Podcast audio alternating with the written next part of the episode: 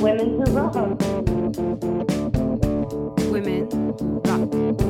Women who rock. Women who rock. Women who rock. Women who rock. Women who rock. This is Women Who Rock, a podcast promoting female musicians and artists. Today I am joined by Bonnie Kay from Bonnie Kay and the Bonafides. Bonnie, thank you so much for joining me today. My pleasure. I'm super stoked to be here. It's good that you're here because I feel as though we have very similar influences.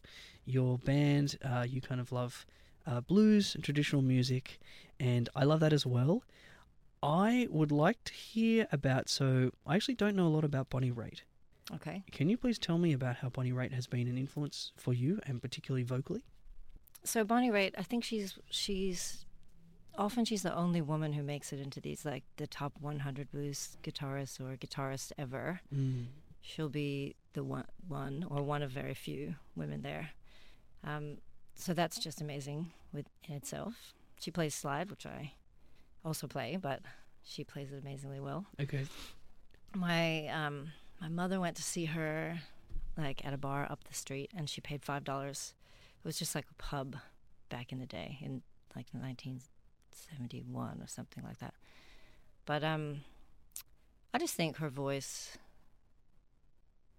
It just has so much feel. It has so much depth. Like she's just got these raspy, deep. She's sexy and raspy, and but she can be soulful and so sad. She's got a, such a huge range, and I think, uh, yeah, I just think she's got everything. Was she the main influence for you to start playing slide guitar? No, no, I think I just actually that was my guitar teacher who suggested I try slide. I didn't even think I would be able to do it, but he said, "Sure, you could. Why can't you? You have hands." I play slide a little bit as well. Aha. I use a kind of thin glass one. What is your weapon of choice? What kind of slide do you prefer? I use a metal one on my pinky. Which finger do you use? I use the one. Ri- Is that ring finger? The one next to the pinky. Yeah, I think that's the ring yeah. finger. But you use pinky. Mm-hmm. Okay. When I use pinky, I feel as though I have less control. Right. Was that because it's further away from don't your know, I- main palm, or I feel as though it's more like it's kind of flopping around. I don't have as much control about it. When I when I put it in my ring finger, I kind of I think that I sort of squeeze my pinky up against it to stabilize it. oh yeah, that makes sense. Are you doing that with your ring finger when it's on your pinky finger? I don't think I am. And Okay. I think the reason I think it's better with a pinky because I can just use all my other fingers as well. But I guess it's still three fingers, regardless Okay. of where you put it. I have seen a lot of people with them on the ring finger. That's why I said my pinky. The yeah, it's fascinating that it's and it's so much about it's different to playing normal guitar when you're fretting it. It's so much about a touch and a feel that takes so long to develop. Yeah. I think that the I think one of the I mean the main reason that I started playing slide was because of Jack White. But the person that I really love is Derek Trucks. Oh, listen to a lot of Derek oh, Trucks? He's amazing. I've I've I've seen him. I can't remember where. I think I saw the Tedeschi Truck Band he, when they came here at the Enmore. At the I think it was. Enmore? Yeah, I was there as well. yeah. She's she's something amazing as And they, well. and they complement each other so well. Yeah, they yeah, yeah. That was a great show, and he yeah he's an amazing player. But um, so is Jack White. Mm, Love him. he's my favorite. Is he? He- his performance the so he play they played a cover a Sun House cover Dead Death Letter that was on their oh, second album but he played that live a lot and he would play it on his old beat up Kay and there's a video of him playing in 2004 and I think that's my favorite 7 minutes and 40 seconds on YouTube oh, I gotta check it out. it's just the best I just been watching. I was just watching him yesterday because we're gonna do. Um, I'm shaking. Do you know that song? Yeah, he covered that. Oh yes yeah and it's a cover of I can't remember who. oh, the, I don't know the original artist yeah. The No. original art, the original one is a lot slower and doesn't have you know backing vocals. But I think Okay. we're gonna do like you know our version, but it's maybe somewhere in between the two. okay But I'm just sitting there trying to play that riff, ba-dum, bum, Mm, mm, ba-dum, bum, and then try and sing over it. But I watched the video, and he doesn't play that riff. He just plays the solo. It's and then he stops so he can sing Mm, like in the, mm. but then there's a little bit where he sings over the top of the riff. It's hard. It's like mathematical to try and get the riff and and the figure it sing, out. the phrasing, get the phrasing right. But yeah, he's a genius. I'll send you the link. We should Do. all watch Jack White playing slide guitar. I love Jack. Jack's the way he plays is very. It's rock and roll. It's very kind of guttural. Yes. I mentioned Derek Trucks before because he is probably more precise slide player. I think that's fair to say. Yes. And yes. in watching videos with him, he talks about the relationship between playing slide, being able to emulate the human voice closer than a fretted instruments because we have all those microtones Mm. in between the frets. Yeah, my guitar teacher used to say that too. Okay. I was wondering if that was a justification of why you wanted to get into it because you could sort of emulate the human voice by using a slide. Well, it would have been. It would. It perhaps it may have been, but this I don't really play um, that much lead stuff, like single note stuff. Okay.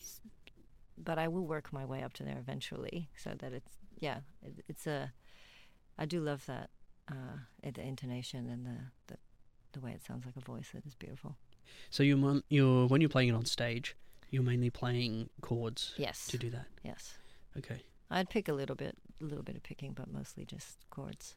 What about tunings? Are you using what open tunings are you using?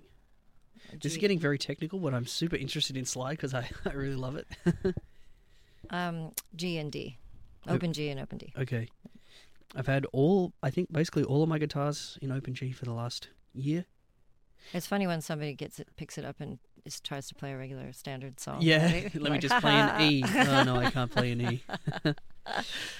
yeah, it's a. I've mentioned on the podcast before. I feel like because I had a slide for maybe two or three years before I knew that you needed to use open tunings to play it properly, and when I tune all my guitars, I think I started with open D Yes. because you have the the root note in the top open string. It's kind of easier to do that, um, but it's almost like an ins- different instrument. Yeah. I found you like you have this instrument that you have had a relationship with for ten years. You've been playing it for so much, and you change the tunings, and you're like, ah, yeah. what happened? yeah. You have to get to know it again. Yeah, I only do. I mean, I do a few with D, and then a few in open G, and then I play. Then I use a capo and play some in A. And we place them very carefully in our set so that I don't have to change guitars too many times. right. Okay, yeah. You had a very busy 2019. You Did I? played, I think, was it 57 gigs? I saw you played. Oh, I don't keep track of that, but that sounds like a number I've heard. So yeah, you played a lot of gigs in Yes. 2019. The and you were playing some kind of festivals as well. I saw you were playing. Is it Echuca, Yes. the blues festival? Yeah, that was our second time there. That is a great festival. Have you Yeah. been? I've never been. Oh, you really should go. It's like uh, the whole town is just full of blues lovers and music aficionados, and every venue, every every busker, everyone has an like, appreciative audience. It's amazing. I'm interested to hear about because you play multiple of those kind of blues centric festivals, but then you also play shows like at venues. I saw you at the Cauliflower Hotel, um, so just kind of normal venues around Sydney. Can you tell us a bit about the different, I guess, the vibe that you have going into that, knowing that it's a blues specific festival as opposed to playing a normal kind of gig at a bar in Sydney? Do you approach that in a in a different way? I mean, we're all really, we're always really excited to play at festivals because you know there are going to be a lot of people who actually watch and listen. That's, Mhm. the- that's what they're there for. And they often, not at Echuca, but they often have paid a certain sum of money to see some blues. So when we choose our set list, we, we sometimes, we want to play some blues classics, you know, to please those people. Mm. And maybe don't, we don't want to go too far away from the blues and roots genres because we do have a lot of influences and we play a lot of different styles, but we tend to not go wild with um, Mm. with the genres at the blues festivals because there are some diehard people who you know they stand there with their arms crossed. Like, That's our blues. Right. Okay. and uh, well, actually, at these blues festivals, there often there aren't a lot of women playing as well, so you might have people kind of going, "Well, who's this chick now?" And then. You know, you, you you don't always, but occasionally you might. So then you want to make sure you're playing some uh, some official blues. Okay. decided by them, I guess. Yeah, well, In their it's own classic, minds. if it's a classic blues song, yeah. Okay. What about when you play the festival, the mix between, because I know on the CD that you released in 2017, there is four originals and four covers. Yes. Is having that in different environment with a different audience, does it influence the the maybe how many covers you would play in the set? I suppose it, yeah, it does affect the. I think we play less originals because my originals are, are kind of quirky and they're not. They're definitely not standard blues songs. So Okay. yeah, they, some of them might get the flick at a festival, but um, we, we play as many of them as we can, obviously. Yeah. And it- well, the the festival sometimes you, you're only playing one set, and at some place like the Cauliflower or these other venues, you're often playing three sets. Mm, mm. So you just have to play everything you know. Play everything. Let's listen to some of your music. So we mentioned that the CD you released in 2017 is called "Fake It Till You Make It," which is one of the the title track is the one of your original compositions. So Yes. let's have a listen to that right now. This is "Fake It Till You Make It" by Bonnie Kay and the Bonafides.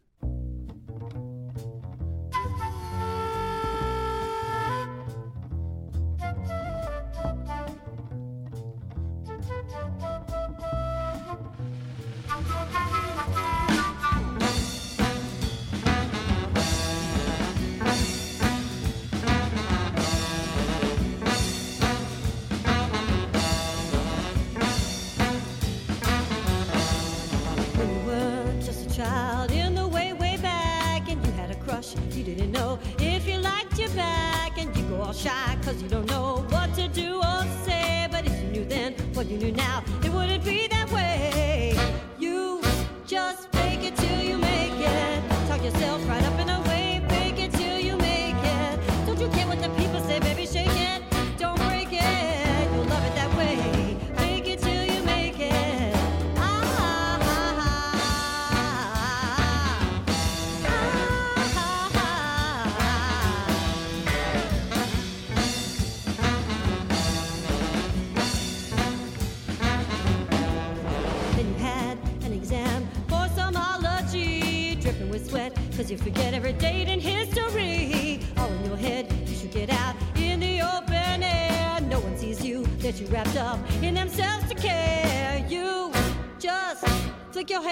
in the air,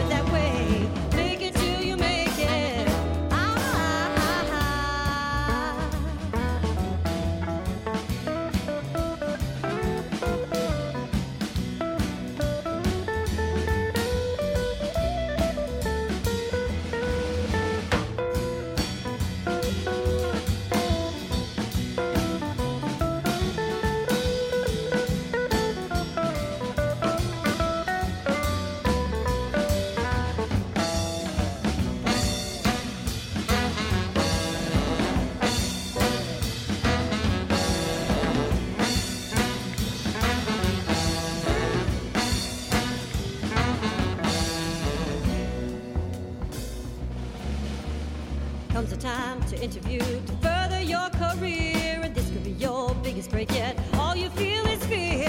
If you could just believe in yourself, like all your friends do, but in times when you don't, just put it on. It will see you through. You just flick your hair in the air, let them stare. You don't care,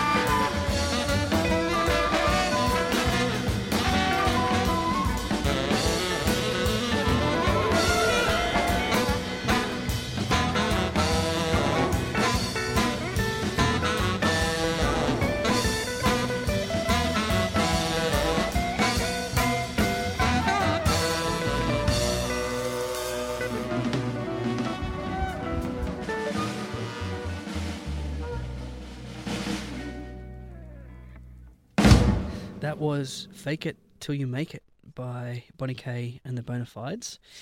We were talking a little bit off mic, and we were talking about you were studying art in Boston, and your major was in stained glass. Can we please discuss this? How did you get into that, having that as your major? Well, I was. I think everybody here thinks that Americans all go to summer camp like every year of their lives. You don't? I went to summer camp once, and I remember asking mom, "Can I go?" I expected her to say no, but she let me go. So I went to this place called Maine Teen Camp because it was in Maine, not because it was the Maine camp. All right, it had an E at the The end. state of Maine, yes. And they had all this stuff you could do, and one of the things you could do was soccer. So I tried to play soccer, and I just the first thing I did was wrong, and the coach like blew the whistle and was like, "Why'd you do that?" and embarrassed me in front of everyone. So I dropped out of soccer, Okay. and I signed up for stained glass. And I just I was like, this is just what I'm meant to be doing. I don't, the first time I picked up a glass cutter and cut glass, and I mean they use a different method than the one that's in churches. It's called copper foil, and uh, I just knew I knew I wanted to do that like for a living. And the teacher, I think she understood because I, I gave her after I did the first like initial piece, I gave her another drawing. I said I want to do this one, and she just looked at me and looked at the thing and looked at me and she said, I would never let anyone else do this, but for some reason, I think I'm going to give you the green light for this project. So I did it, and I went home, and I was thir- I was 13, and I said to my mom, "Will you lend me a hundred dollars so I can buy all the stuff I need to make stained glass, and I'm going to make it and sell it?" And she said yes. And then when I was 14, I sold a window for like 200 bucks. I used that, you know, I, I made a profit as a teenager, and then and then went to high school, and I only applied to one art school, and it was the one that had stained glass. So I went from Philadelphia to Boston just to do it. That sounds pretty specific. Yeah. Well, actually, there was one other school in uh, San Francisco, but I I was just holding out for Boston.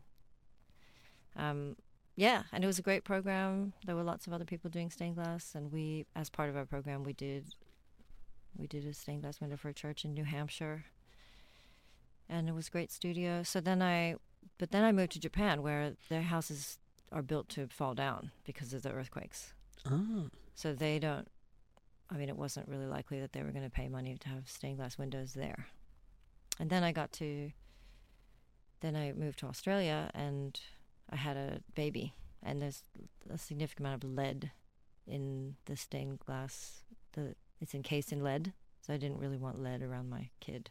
Right. Okay. So I haven't really done a lot of stained glass since then, but I did do a lot of it when I was younger, in my twenties. you mentioned that it was they use a different procedure in the church. Is that just because it's really old, or Uh no. It's just um the like you know the like Tiffany lamps, the stained glass lamps. Mm, okay. they're so they're really just small. They're they're small and uh like d- delicate little curves. So you use copper foil for those. But because the anything that's that's big, you want to use lead, something sturdy. It's just a yeah. It's it's more the size. and they still use lead now? I think so. Yeah. Okay. But it's sort of dangerous to be working with that all the time. I think so. I, I mean, it was common for I had my lead the lead levels in my blood checked, and they were normal, but um, that was definitely advised. The teachers advised us to check them every so often, Okay. because you're not only um, you're so- soldering it, so you're getting the, the fumes from that, but also just you're touching it, and it does go through your pores. When you were studying, do you have a was it like a major work as part of that where you have to produce one major stained glass window or something? I did do a few pieces. The school I went to was you you work for a year and then you you go in front of a panel of three teachers and a couple of students and you have all of the art you made that year and you talk about it for however many hours and they decide whether you get your credit or not. Oh, okay. Yeah, it was a little It's bit, bit scary. but yeah, so I had mostly I had mostly big pieces, and I had uh, some stained glass windows that I had s- I had s- set them into some kind of resin, and I also was doing ceramics, so I had ceramic figures in them too, like a relief figures. when you're in that process where you're lost in the process of doing this stained glass, you it's another kind of creativity compared to music. How does that, I guess, the headspace that you're in when you're making an artwork, a physical artwork like that, compared to when you're in the band room and you're writing a new song with the band? That is a really great question. I think I think it's like a flow state for both of them, but I mean, obviously the fact that other people are involved will change the dynamic of of how you feel. It's a I mean, the collaboration by nature would it changes it. But at its root, yeah, it's I think it's the same. Same feeling. Mm. Same comes from the same place. The same flow state. Yeah. Right, okay. So do you miss not having that outlet? Something that is making you really getting into that mindset and making something really physical as a result of it? Something tangible you can touch after you've done that? Yeah, I think I do miss it because I I've been I, I think I told you I just did the Bondi to Manly walk, which Mm. is 80 kilometers. We did it in three days, so I had a lot of thinking time, and I was thinking several times. I thought I'm gonna go home and get out my glass. I have I still have tools and stuff at home. It's copper foil. I thought I want to. That's what I want to do. I'm gonna do some glass, and I'm gonna teach my daughter how to do it. So I must miss it. Maybe you needed that 80k walk as the catalyst to make you want to go back and do it again. Could have been. I wrote a song as well. oh, really? Yes. It's productive. It, yeah, it was. Being so, does that mean you're away from technology the whole time, Um, or you were talking to people when you as you were walking? It wasn't just like you isolated, just in your own mind at the time for 80 kilometers. for the first two days my partner was walking with me but he didn't walk today and today was the day i made decisions and wrote and wrote that song well actually i had a verse already written so i just i really needed a chorus and a couple of other verses so i did that and i used technology to record once i had each verse i recorded it just so i wouldn't forget it so i used my voice memo on my phone You are the first guest that I have spoken to about stained glass. So I'm very much appreciating this. You also said something very interesting off air before as well. How did going from making stained glass transition into furniture making? oh well that was just a job Okay. I'm sorry that it's not so scintillating, but I think um, okay, I remember now. So I did stained glass as a summer job for a woman who had a stained glass business, and she um, she also had a sandblasting business. She had a sandblasting room, and I thought I was so excited because sandblaster at school was really tiny, and you had to like put your hand through these gloves, and this was like a whole room. So you put on like a space suit, and you had to Mm. shovel the sand into the thing but here I go. This is really amazing art. And then it was like, it would just be this huge window with like some dentist's name. And I just had to okay. blast everything except the name. And I would spend hours and hours in there just trying to get it. It wasn't the artwork you'd envisioned. No, it really wasn't the, the creative flow state I was after. no. But anyway, so then she she closed her business down, but um, next door there was a, a furniture maker who was looking for an apprentice, so he hired me after when she when her business folded. The reason that really piqued my interest was that I know that before Jack White was in the White Stripes, he was an upholsterer. And he spent his time basically reupholstering furniture. I had no idea. Yeah, he used to be in a band called the Upholsterers.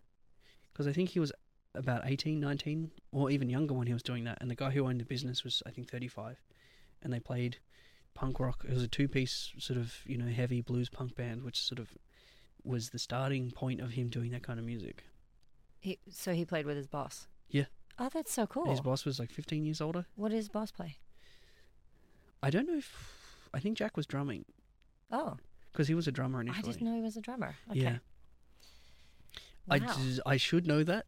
That's a piece of Jack White trivia that I should know. I think he was drumming, and then Brian Muldoon was playing guitar and singing, but I'm not exactly sure. Anyway, the point was that yeah, he was doing upholstering, but he used to, he used to hide things. He, he like I don't know. I guess it was kind of not creative enough doing the upholstery for his mind, but he used to do things where he'd like write poetry, and then hide it. That's wonderful. So he'd h- write a poem and then reupholster the couch, and the, the poem is stuck, like in the couch, or he'd write on the furniture itself, some poetry or lyrics or something like that, and then it's and then reupholstered. upholster over the top. Yeah. Wow, that is just so great. So I was going to ask if you did anything like that, where you did stuff that you shouldn't have done to the furniture in the name of art?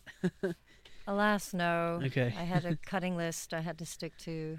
Oh, it was mostly grunt work. I just had to wood Okay. and sand, a lot of sanding. the we should talk a bit more. We haven't really spoken that much about Bonnie Kay and the Bonafide so far, but it's been very interesting nonetheless. The your CD. So as we said, you played a lot of gigs in 2019. The last CD that had original compositions was I think 2017, the debut album. Yes. Can we talk about what 2020 looks to hold for Bonnie Kay and the Bonafides? Do you have new original music in the works? It sounds like you're writing one today. yes, we do. We do. And and in fact, that was one of the things we talked about on the walk when I was walking with my partner Wayne, who is the sax player and flute player in our band. And we, it's just it costs so much money to record. It's a big deal, but we decided to just do maybe a couple songs at a time. And we have two original songs that are really ready to be recorded. So I said, you know, let's just do it. We'll just do two. We can release them as singles. And then once we have enough, then we'll just put them together and make them a, an album. What do you say, album these days? What do you say? Yeah, album. CD? If you want to do five or six, it could be an EP, like a shorter release. Yeah. Okay. So, so the next plan is to get into the studio Yes. and pardon me, and start recording those to release for singles. So to release in 2020, do you envision that or? yeah. Yeah. Okay. Well, at least at least some of them. Okay. Maybe not the whole compilation of them, but yeah. And then a bigger work to come after that, Yes, precisely. right?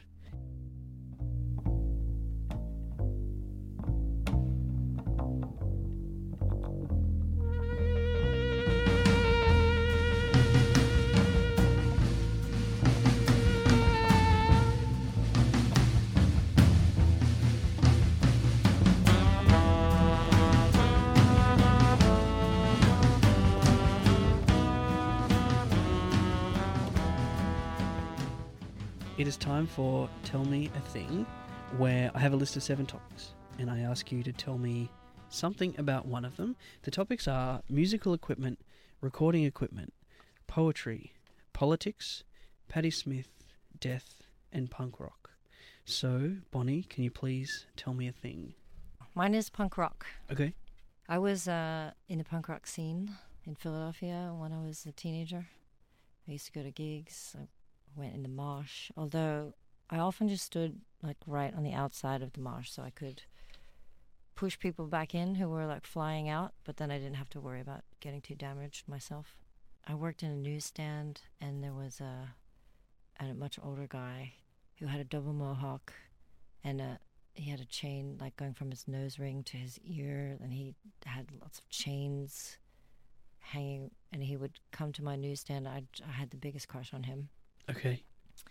and uh, The double mohawk guy. the double mohawk guy yeah i had so i had i would wait with bated breath to see whatever he had to say and once he invited me to see his band so it turns out that his band's name was tattooed on the side of his head and then someone told me and i can't verify this that when you get a tattoo on your skull it stays there like after you die like when your head rots away there's still the tattoo on your skull Oh, right. And i thought always thought that was quite an interesting thing that he would still have the name of his band After he died and passed away. but am i allowed to swear on this program You can do basically whatever you want. because the, his band's name was Circle of Shit. And I thought how funny to like encounter a skull that had just said Circle of Shit on the side of it. Could you see when you say it was on his head? Do you mean his forehead or like it was it's- shaved in? Yeah, it was like so the side of his head where the mohawk, like just below the Ah, mohawk, I see. So like above his ears, I guess. That would have hurt so much. I reckon yes. I've I've thought that on more than one occasion. Anyway, so so we used to you know go and try and see all the punk bands, which were often young, like they were on college radio or whatever, but they had big names then. I can't remember who they were. And we did that thing where you'd get a stamp and then you'd lick your hand and try and put, Transfer it yeah, try and transfer the stamp. to save the five dollar entry fee. two dollars or Okay, however much sure. it was. it was a lot back then, man. when you were in that scene, you were going to lots of gigs as a really so a teenager basically. Yeah. Were you playing in punk bands as well? Did you ever uh, go down that route and play play music in that genre? No, no, I never played. I just was a fan. Okay. And then I moved to Holland. I was an exchange student when I was 15, 16. I lived so I lived in the Netherlands for a year, and then I upped my punkmanship there because Okay. there was a really cool punk scene there. So loved it. I just went to see the Exploited there. But you were, were playing and singing blues at the time, No, or n- not playing music at all? no, I wasn't playing. I sang, but I, I no, I didn't get a guitar till I was 16. So this was all pre Right. pre me being an instrumentalist. And then when I look back, it was all guys as well who were in all those bands. Like I don't think I had any women that I aspired to mm. be like or play like in the punk scene. But I, I mean, I was in the punk scene, but I, I also liked all kinds of music. Bonnie, thank you so much for coming on Women Who Rock. It's been great having a chat to you.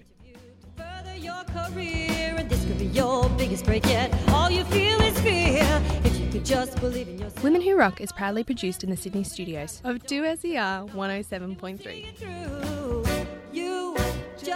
click your hair.